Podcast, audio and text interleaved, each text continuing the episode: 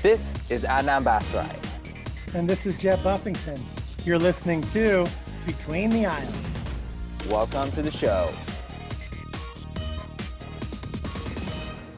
Hey, so this is Jeb, and it's just me today.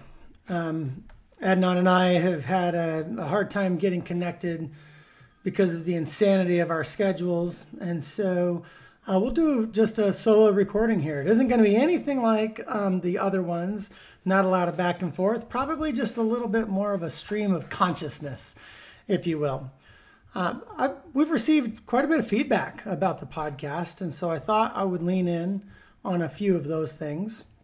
Um, after the last podcast, I've received so many messages um, with pictures of people eating pizzeria combos.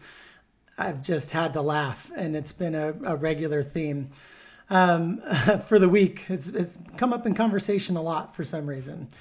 Um, so, but if you want to know the other kind of junk food I love eating when it comes uh, to post race recovery, um, you know, I'll let the secret right out of the bag. After I've done a really long run and only long runs, I'm typically fatigued, I've sweat a lot, got salt all over me, um, and I'm looking for a bit of a sugar blast to get, you know, uh, you know, some sugar put back into the body. And so uh, my go-to is a nice ice cold can of Mellow Yellow or a bottle of Mellow Yellow. Um, and if by chance they don't have Mellow Yellow, which most places do, but still it's kind of one of those smaller, lesser knowns, um, I'll go for Mountain Dew, right? It's like rocket fuel to get energy back into your body.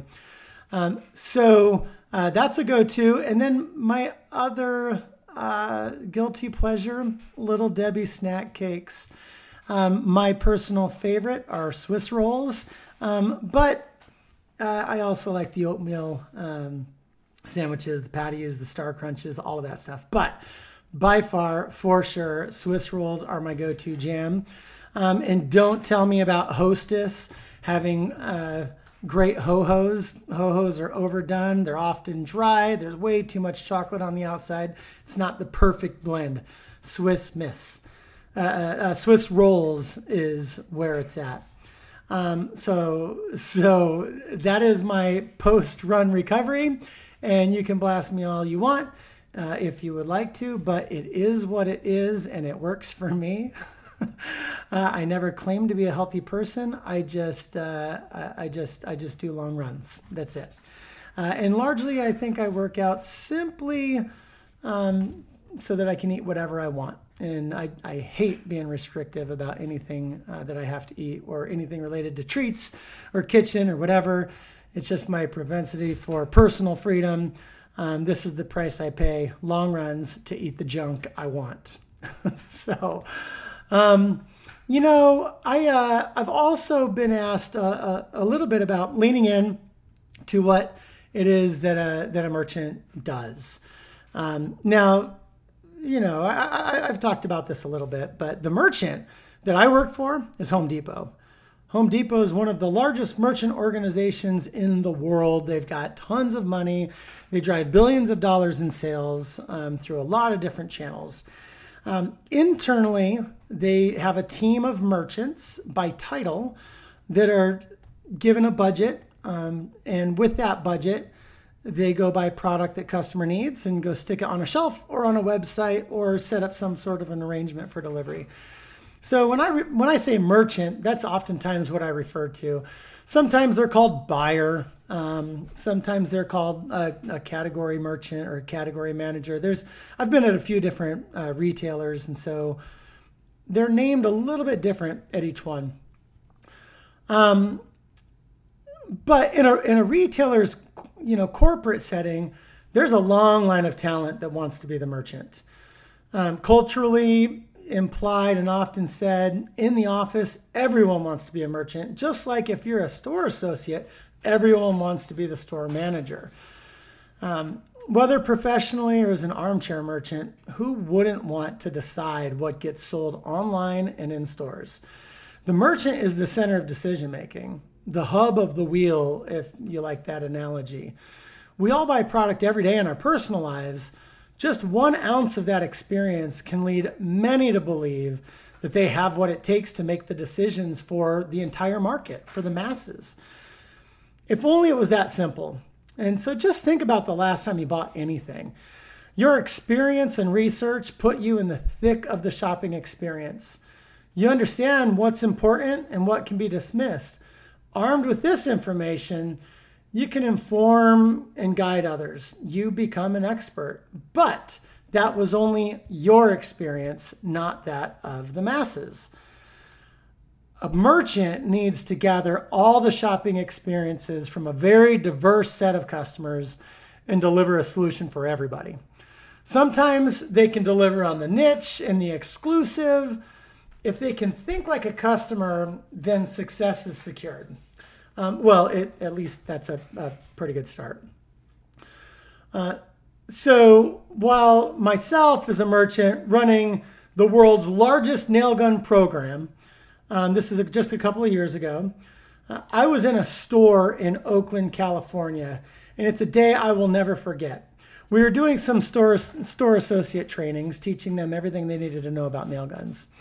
Um, and during these sessions, we often stand in the aisle with store associates from from the surrounding area, and I was teaching this group along with our suppliers about nail guns, all the brands and the features that made this program better than any other in the world. And these sessions can be tough because it's a lot of information and very little time for our stores to remember. So um, I teach that way. I'll leave the team with three things to remember. Um, I'll give them simple tricks to build their credibility with the shopper while they're in the aisle. Um, and generally, these sessions end with you know smiles and thank yous. Um, and, and generally, they get you outside of your typical rhythm, and they can be a lot of fun. Plus, you're shooting nail guns all morning, and, and that's just fun. So, on this particular day in Oakland, though, uh, we had a pro remodeler listening from the back of the crowd. And I always love to see this happen. Our, our, our pros that are shopping in the store are welcome to come and learn about our tools as well. This pro, however, was a bit hostile. After railing me about my style of teaching, especially my Midwestern uh, upbringing, because I use the word, uh, quote, guys, unquote. Uh, when I talk to groups, I do that a lot. And hopefully, you know what I mean. Like, hey, guys, gather around, or can we do it, guys? Um, that's just, it was just the way I was kind of brought up. And, you know, like I said, it's, it's just the, the phraseology that I used a lot. But she proceeded to tell me that she would never buy a nail gun from our store ever again. Um, and so I pressed her on why. Uh, this was after her being critical of my style, um, which I have broken myself of, by the way. Uh, and, I, and I try to be mindful of it all the time because she had a really good point. Um, but she said she wouldn't buy from us anymore and that she preferred another brand called Senco that you would never be able to buy in our stores.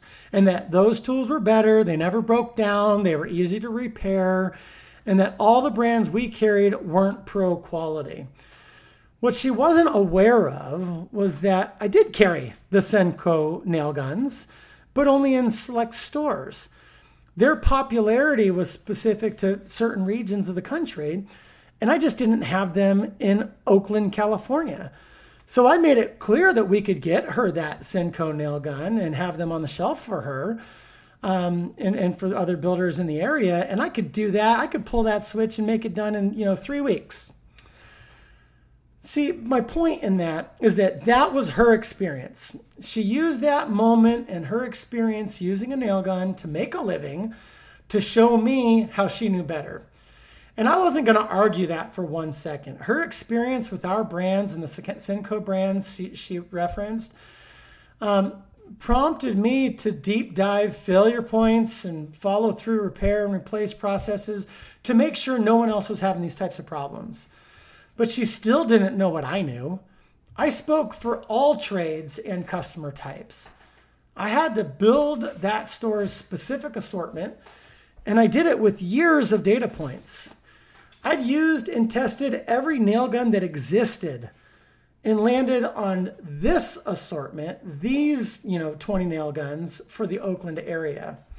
And so she brought me a real nice data point, but in no way was she capable of making a decision on what tools needed to be on that shelf.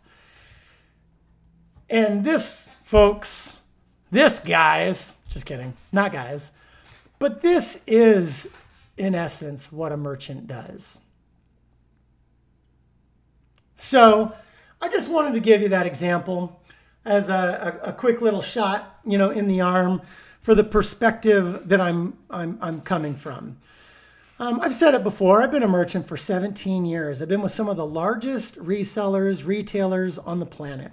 I've been in consumer electronics. I've been in engines. I've been in garden.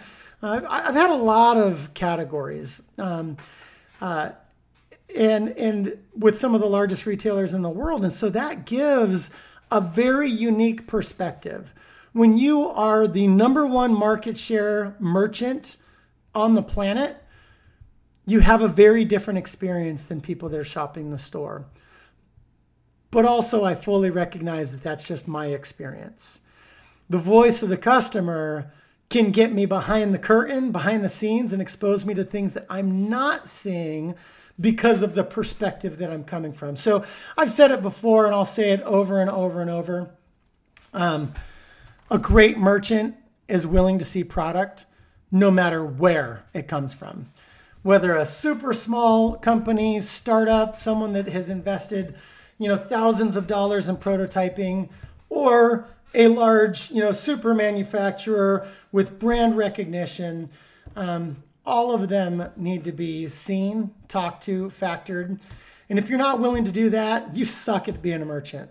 Uh, I'll just say it right now. And unfortunately, there are people out there that suck at being a merchant, whether it's in, you know, sporting goods or tools or office supplies. Uh, but there are people out there that are really good at it. And then I'd also say, you know, we have a lot of people that work in retail environments. Um, that that likely interact with merchants on their day to day. We need to hear your voice, so don't be afraid. Uh, call a merchant, um, get on the phone, send them messages, make your voice heard because we need that perspective. And then if you're a, a salesperson, because I know there's a lot of salespeople from some of the best brands you know in, in the world listening to our podcast, we, we see it in the data. Um, we need your input also. And don't bring a salesperson stuff. Uh, uh, don't sell just for the sake of selling because you're trying to make a paycheck. Uh, if you're not putting the priority of the merchant, you know, and, and the priority of the category of the market or, or those working pros first, and you're just trying to sell in, you're never going to make it. People that try to sell in only and aren't considerate of the sell out and returns and all of the other things that go into a great merchant um, uh, supplier relationship, um, you've got to be really good at that. And if you're not, and you're just worried about selling in, you're making things worse. You're not making things better. So go find someone else to peddle to. Uh, anyway, those are my two cents uh, for this solo edition of Between the Aisles. Uh, it's been fun. Adnan uh, and I are recording again in three days. And so until then, please drop me a DM. Um, you'll find me on LinkedIn. We have a page on LinkedIn for Between the Aisles. Um, also, go find me out on Instagram. I keep an account uh, that is just Jeb Buffington, but then I also own uh, Jeb the Merchant, and I post. Uh, I really need, need to bring the two together. Uh, it's annoying having to operate two different accounts. Um, and then also Adnan, you can find him, um, Adnan Basre, uh, and he is uh, he's out there on the Insta as well. Um, but we appreciate everyone that listens and supports the show. And if uh, you feel so inclined um, to support us with a great review, uh, we definitely would appreciate that. And so until next time, enjoy your days, enjoy your lives, go do something awesome, and uh, we'll drop another podcast shortly.